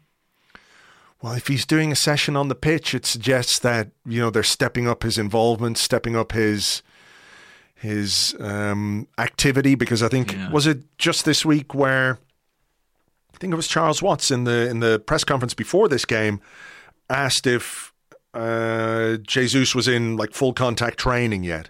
And I think Arteta said no. Um, but I mean, he could be. Who knows? It could be Arteta playing things down the way he I- I- does. Yeah, I, I, I pursued the same uh, line of questioning on Saturday night, actually, after the Bournemouth game, because somebody told me about the session, and it, it- I was it was reiterated to me that it's not a full contact session. Yeah. Make of that what you will. Um, full contact sessions are available at a massage place in Leicester Square, but. I we've got to have adverts. Leicester the clock. We've got Square is going to be fucking packed this afternoon. It's- yeah, not Why are there so Leicester many Square, Arsenal fans in Leicester Square this afternoon? What's happening here?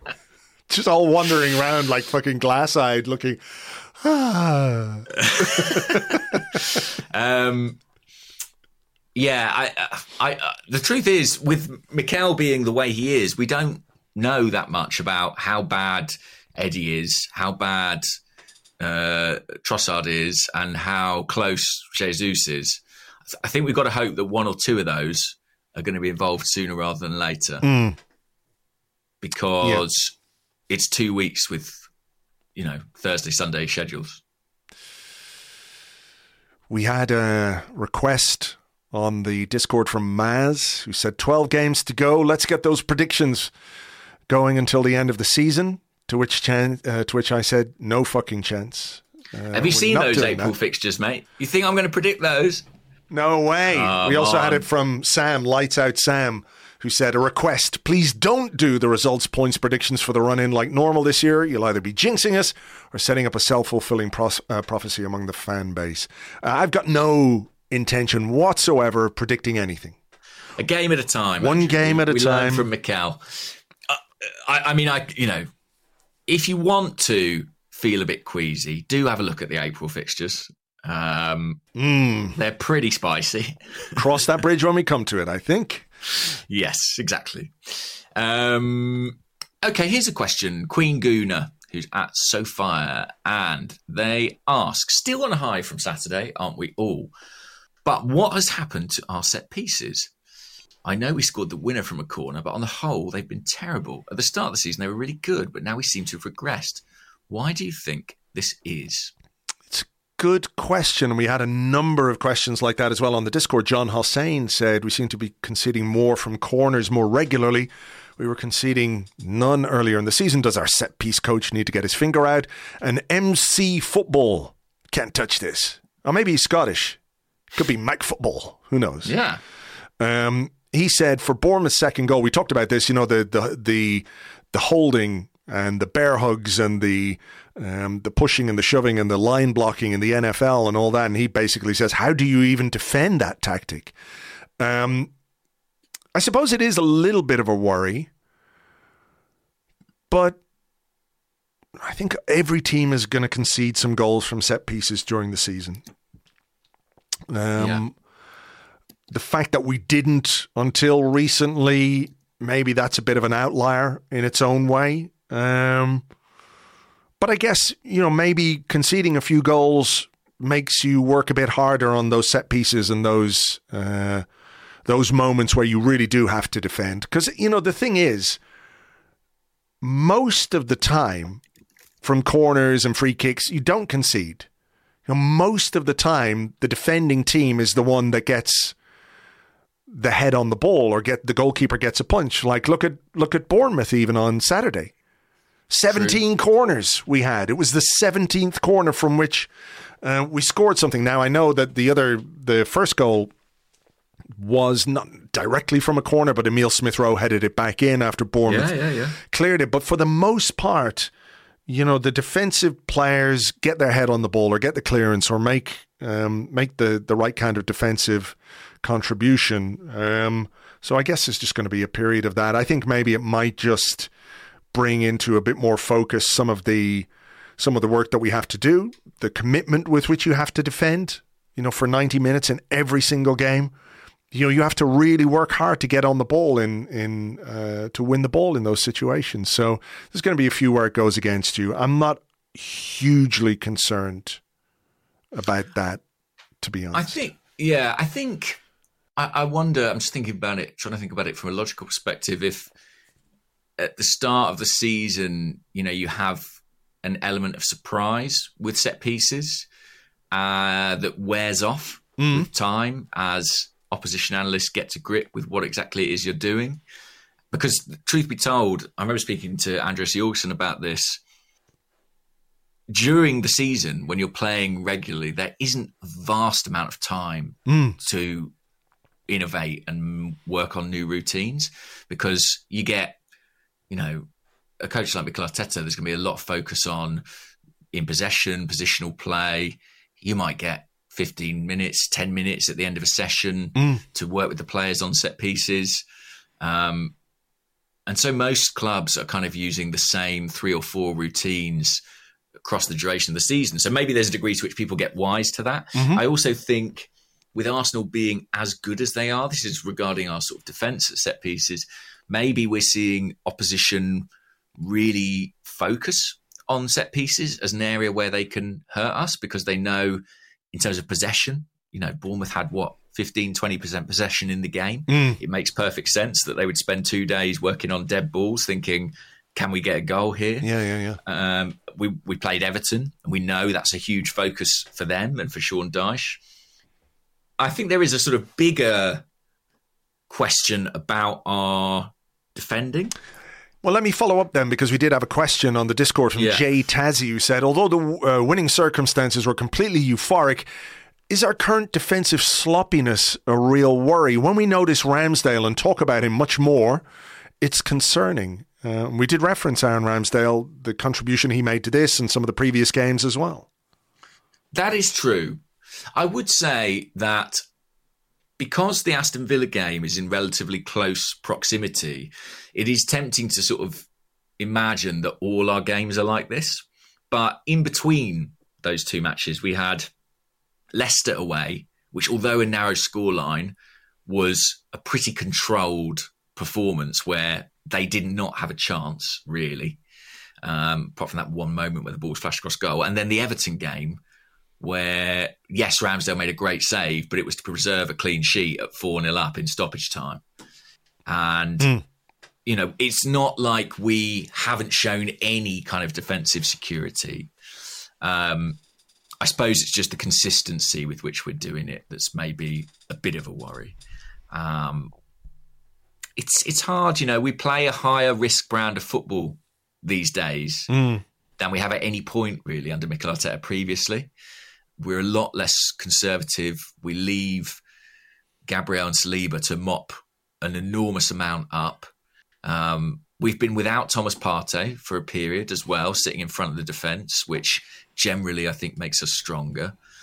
Um, so yes, it is a bit of a concern, and and I think I'd like to see us put together a little run of clean sheets, but there are some extenuating circumstances around it too. Yeah, I think that's fair. And I, like I said earlier, I think the the simple fact that you're in this position going into the final 10, 12 games, there's a just a measure of mayhem that comes into into the games and into the encounters because you're either playing somebody who's fighting for a European place, fighting for the title, fighting to avoid relegation. There's a sort of there's just more goes on, I think. Um, and I think over the course of a season, you have to look at probably, and this isn't just applicable to Arsenal, I think there's a physical aspect that comes into it as well. Because you've been mm-hmm. playing all season long and and dips in form here or just a tiny bit of tiredness in one performance or one player not quite at his best and all of a sudden, you know, you've conceded a few goals. Um, and look, you can even go back to the Brighton game just after the World Cup. You know, there's another game where we were winning comfortably. It ended up being a bit crazy. There was the Leeds game earlier in the season. So we do have moments like this. It's not like we've been completely perfect all the time. I just think there are going to be games where it looks a bit crazy. And I think, uh, you know, the weekend was and the Villa game was. But you're right to point out that between that, the Leicester game and the Everton game, you know, we controlled very well. So. Yeah, they were pretty serene, really. Mm. You know, I, I, I know that. Um, Everton, we were slightly flattered by the scoreline at half time, but um, they're the kind of performances that really exhibit control. Yeah. For, for the sake of my heart, I hope we have a few more yes. of those between now and the end of the season. Me too. Me too. Um, um, what about this one okay. like, from the Discord? Uh, what's this now? Says, Goodly evening. I don't know where they're based, but there you go. Um, it was probably last Tommy. night when uh, when I posted the call for questions, you see. So that would be a, a better explanation. Tommy, as in Tomiyasu, seems like he desperately needs a few consecutive games to play out the rust and get back to full sharpness. I really felt for him on Saturday, knowing how good he can be. Do you think he'll get that chance before the end of the season? Will the Europa League games be enough game time to play his way back into contention? I guess it depends on how many Europa League games there are. Um, That's true. I mean, that was, I think that was a fairly atypical Tomiyasu performance based on everything that we've seen from him in the time that mm-hmm. he's been at the club. You know, he's usually really, really solid. Um, I talked about the combination between Ben White and Bukayo Saka, which I think is very strong. I'm not sure he quite has that, but, you know, this time last season, we were praying for Tomiyasu to be fit. Absolutely desperate for him to be fit. So I accept he had a bad game, and I think he's been in and out this season. It is difficult to find form when you're not playing regularly. I think every player would, would tell you that. Um, but I think he will start in the Europa League on Thursday. Um, and I think it'll be beneficial for him. Um, yeah, I don't. It's interesting how fast it changes, isn't it? Yeah, you know, yeah, yeah. Last yeah. season, he was a shout, certainly for our Player of the Year. Um, Until the point that he got injured. Absolutely. Absolutely. Yeah. And you know? now, you know, he's probably not in that first choice back four. And when Ben White comes on, you can kind of see why. Yeah, but I don't. Uh, I, I I love having him as as a squad option. Like I don't. Yeah. It's not that I've lost faith in him. I think we can all see that he's not playing at his best. But as a squad option, I think it's still a, a brilliant one to have. And, um, you know, you talk about how quickly it changes. It can change quickly the other way too. You're so, absolutely right. And I, I also think maybe he's not in the first choice back four, but I think he's the fifth defender. And I, and I think you can yeah. make the case that if any member of that back four were to come out, he might be the next in line. You know, if you lost Ben White, sure, you'd bring Tomiyasu in. But I think there's a chance that if you lost Zinchenko, you'd bring Tomiyasu in. And I think it's centre half too. You know, we've got Rob Holding, who, yes, he's experienced, but Tomiyasu is international centre half for Japan. Kiwior's barely played for us. I think there are four positions across the defence where he could have a part to play between now and the end of the season. Yeah, I think that's fair. Um, we did have a question about Kiwior actually from Joe, who's at Red and White 11, who said, Goodly morning, fellas. Can you envisage Kiwior getting minutes in the Premier League this season without injury slash suspension to Gabriel? No. No, me neither. so. You- unless unless the, our race is run and we're, or let's say, unless we're on our uh, kind of uh, title celebration tour uh, for the last few games after we after win we, it at the Etihad or something. Yeah. Um, if it's going to the last day, I don't think he will start a Premier League game. Do you think he'll start on Thursday? I really don't know. I mean, Arteta was asked about him because he played in for the 21s, didn't Mm. he, the other day? And he intimated, you know, we'll, we, we'll see him or we'll need him soon, which made me think maybe he will. Mm. Do you think he will? I think I think he will because I think it would be like if Gabriel gets an injury or if Gabriel gets a suspension, you you don't want to throw a guy in who's completely cold. Right. And so he hasn't- an opportune time to, Yeah. to give him a game. You know, he he started 17 out of 18 Serie A games for Spezia before he joined. So he was playing regularly. And now he's not playing at all apart from that little run out for the 21s.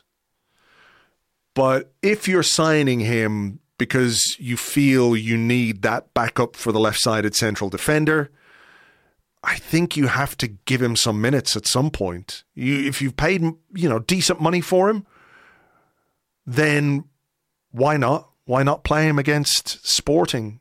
Um, I think he, he probably needs the minutes. I, I'm fascinated as to what kind of a team he's going to put out on on Thursday. How much he's going to change. Um, you know, with a difficult away trip coming up on Sunday at Fulham, it's going to be really interesting to see this team. Um, but maybe that's a question for uh, for our preview podcast. We'll do a preview pod on Patreon for this one uh, as well. Uh, we might have that discussion. But I do think, in terms of Kiwior, it would make sense to me to play him in in this game on Thursday. Yeah, I, I could see it. I could see it. I think in the league, it will only be if it's a necessity. And even then, as I said, I, I wonder if someone like Tomiyasu or Holding might be uh, a safer bet for Arteta, given their experience. Maybe. But we know he likes the left foot centre half, so we will see. I guess a lot will depend on how he does if he does play. Yeah. Um, Graylow on Discord said, Any thoughts on Reiss Nelson's future? He's had a few moments of brilliance for the club this season, but I'm not sure we should be making a big commitment to him off just 87 minutes of action. With just a few months on his contract, we can't sell him. Would you sign him to a new deal? And if so, under what terms? Uh, There's a story going around this morning that that uh, there's discussions or talks over a new deal. Sami Mokbel, I'm sure that's sure that's accurate. well sourced. Um, I mean, I can see how it makes sense. You mentioned in the first half he's a player that Mikel Arteta has a lot of belief in, or, or certainly has spoken highly of his talent. There are various reasons why he hasn't played as much as he has, injury being one of them. The other one, I suppose, is that he is mostly a a right-sided player, or has been mostly a right-sided player, and he's got Bukayo Saka ahead of him there. I know he came on on the left um, on Saturday. W- What what makes me think is we have spoken a lot about not being able to sell well. And I think Reiss Nelson at 23 lose him for free, another one who's gone for free. How big of a commitment on top of what you've already given to Reiss Nelson do you have to make to get him to sign a new deal at this point? Like, because he, it's very different from Bukayo Saka, where you're going, uh, this young man has earned a massive pay rise, a huge contract based on his talent and his potential. You know, he's done it week in, week out, week in, week out for Arsenal for the last two years, two and a half years, whatever it is, you know? The consistency that he has shown and, and everything else means that the deal he gets is going to be massive, substantial uh, increase on on what he's got already, right? Whereas I think with Reiss Nelson, there's a lot more room to negotiate a a contract which acknowledges his talent, but also acknowledges the fact that he hasn't played a great deal, as well as you know his potential role within the squad is likely to be that of a squad player. The question I think is for Mikel Arteta and, and Edu is like, do they think he's got what it takes to contribute to this team, both in the Premier League, and I think he's shown that this season there are certain games where he's good enough to do that, but can he do it in the Champions League as well? Does he keep the level of the squad high enough? Do we go out and buy another wide player, for example? If we let him go, there's a need for another wide player. We know that Mikel Arteta has been after another winger for, for quite some time. You know, does it does renewing him make that kind of arrival more difficult in the summer, if that's what we want to do?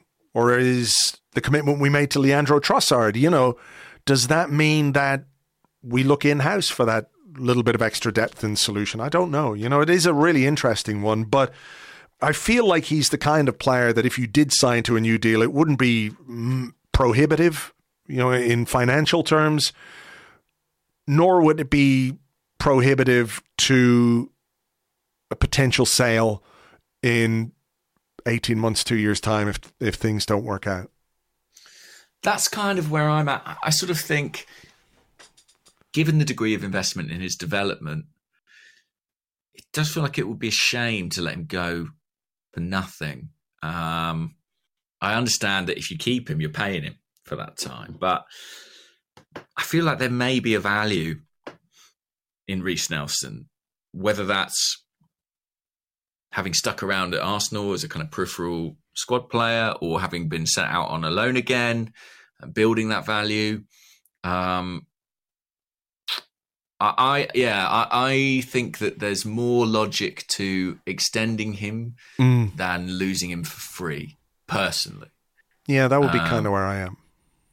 But I'm not saying he is the answer and, you know, good job we didn't sign Mudryk because we've got Reiss Nelson, or you know what I mean? It's like, I, but the thing about what I would say about Reiss Nelson is I don't think I don't really have very many doubts about his talent at all. Um, I think he's got enormous talent. I think he was at one point one of the most exciting young players in the country. There'd just been a lot of different barriers that have prevented him mm. fulfilling that. And the question is now, like, can he make up for that lost time?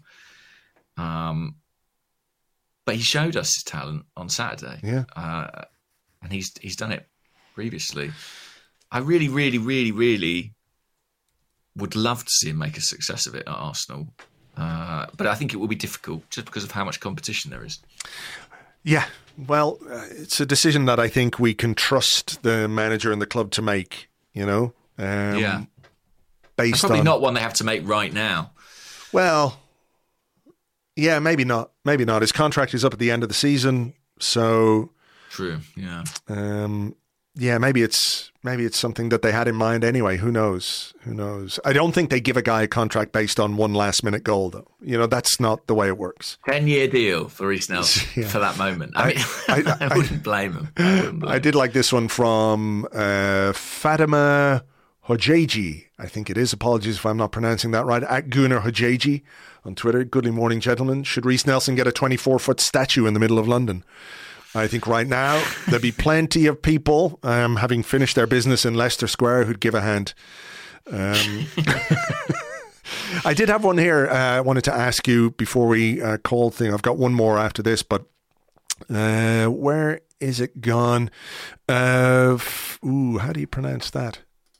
When I can't see it, Falkend, Falkend on the Discord said, Goodly evening as I type this, but I've seen very mixed reviews about Fabio Vieira's performance uh, on Saturday. Was wondering what was your take? I thought he was all right. I thought hmm? he was pretty, pretty. Yeah, I thought it was good. He had some nice touches. My attitude going in was kind of like, well, if he can't play at home to Bournemouth, can't, you know, when are you going to play Mm-hmm. Um, and I was interested to see how he got on. I think largely he did well. Um, I, as I said right at the top of the show, I just had a slight sort of nagging thing of what do we lose without Xhaka. I, I do feel like the flaws in Xhaka's game are probably more eye catching than the strengths.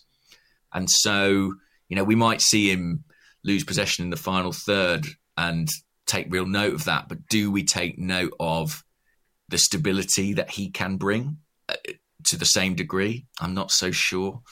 Um, so my thoughts were less about Vieira underperforming and more about do we miss Xhaka? But I thought Vieira, you know, he did okay. What did you think?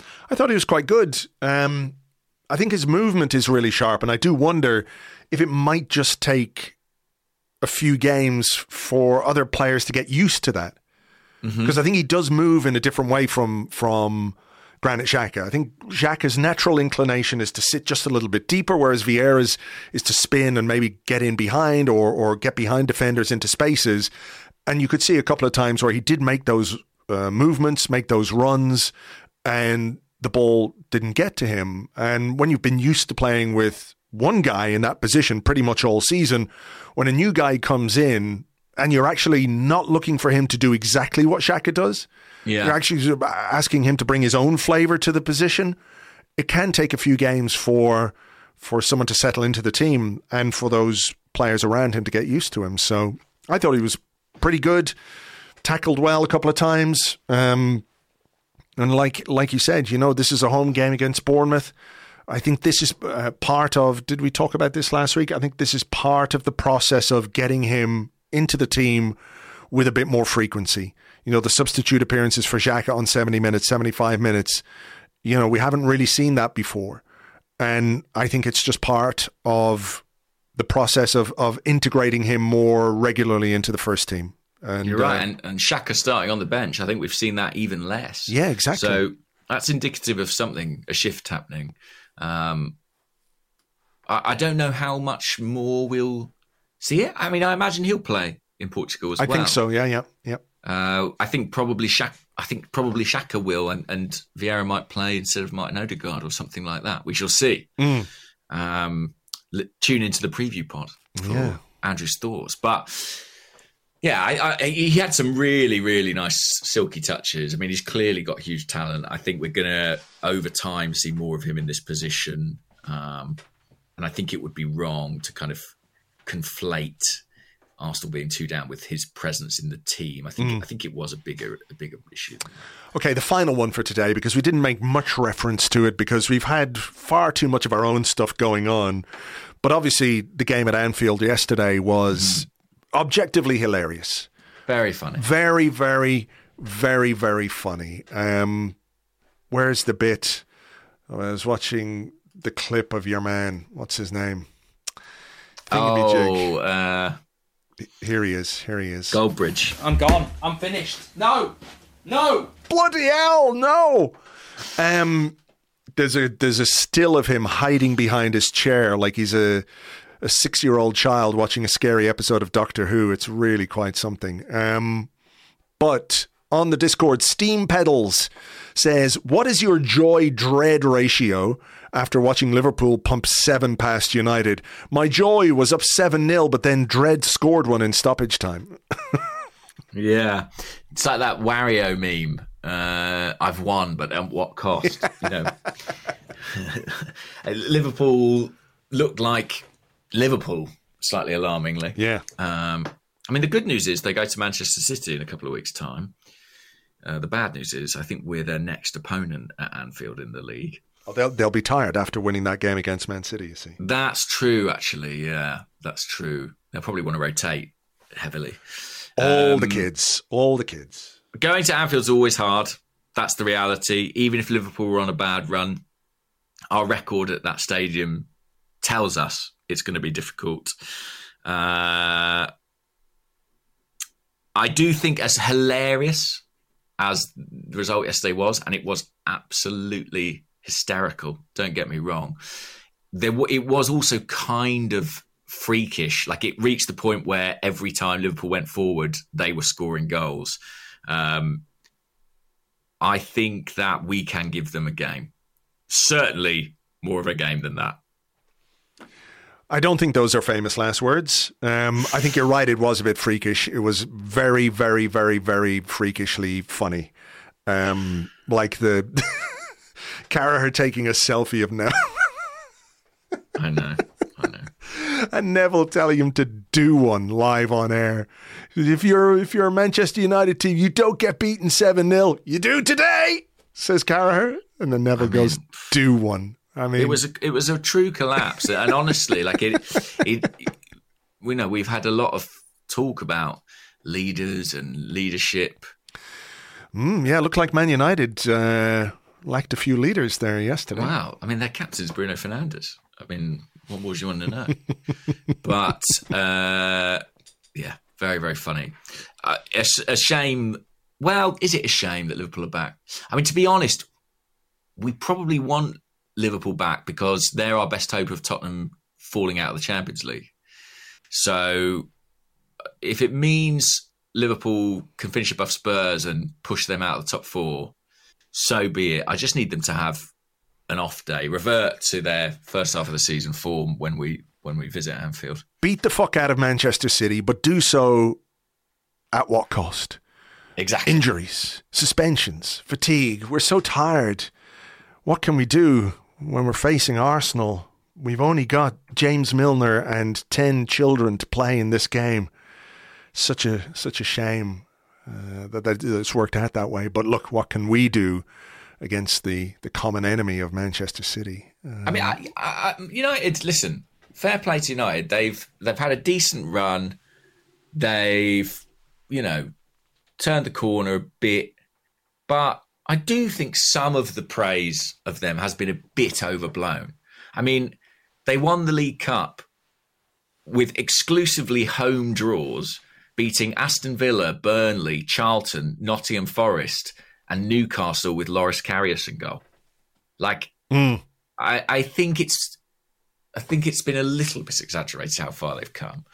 Um, and yes, they've been sort of on the fringes of the title picture, but I do think that that defeat shows that uh, they're not quite the force they've been made out to be mm. in recent weeks. I think that's fair enough. I think that's fair enough. Right. We will let everybody uh, get their ears into this because we've been recording for what feels like a really long time at this point. Um, there's just been so much going on. We hope, as always, that you've enjoyed the show after what was an amazing weekend for Arsenal, uh, an amazing weekend of football. Uh, we'll discuss all the Premier League action in the 30, which will be over on Patreon a little bit later on today. Myself and Phil Costa. Like I said, we'll have a preview podcast ahead of the first leg against Sporting Lisbon. We'll do that for you on Wednesday. For now, thank you as always for listening, and we will catch you on the next one. Bye bye.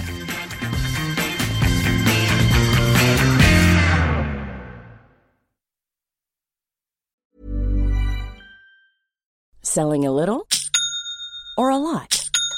Shopify helps you do your thing however you cha-ching. Shopify is the global commerce platform that helps you sell at every stage of your business. From the launch your online shop stage to the first real life store stage, all the way to the did we just hit a million orders stage. Shopify is there to help you grow. Shopify helps you turn browsers into buyers with the internet's best converting checkout. 36% better on average compared to other leading commerce platforms because businesses that grow grow with Shopify. Get a $1 per month trial period at shopify.com/work. shopify.com/work.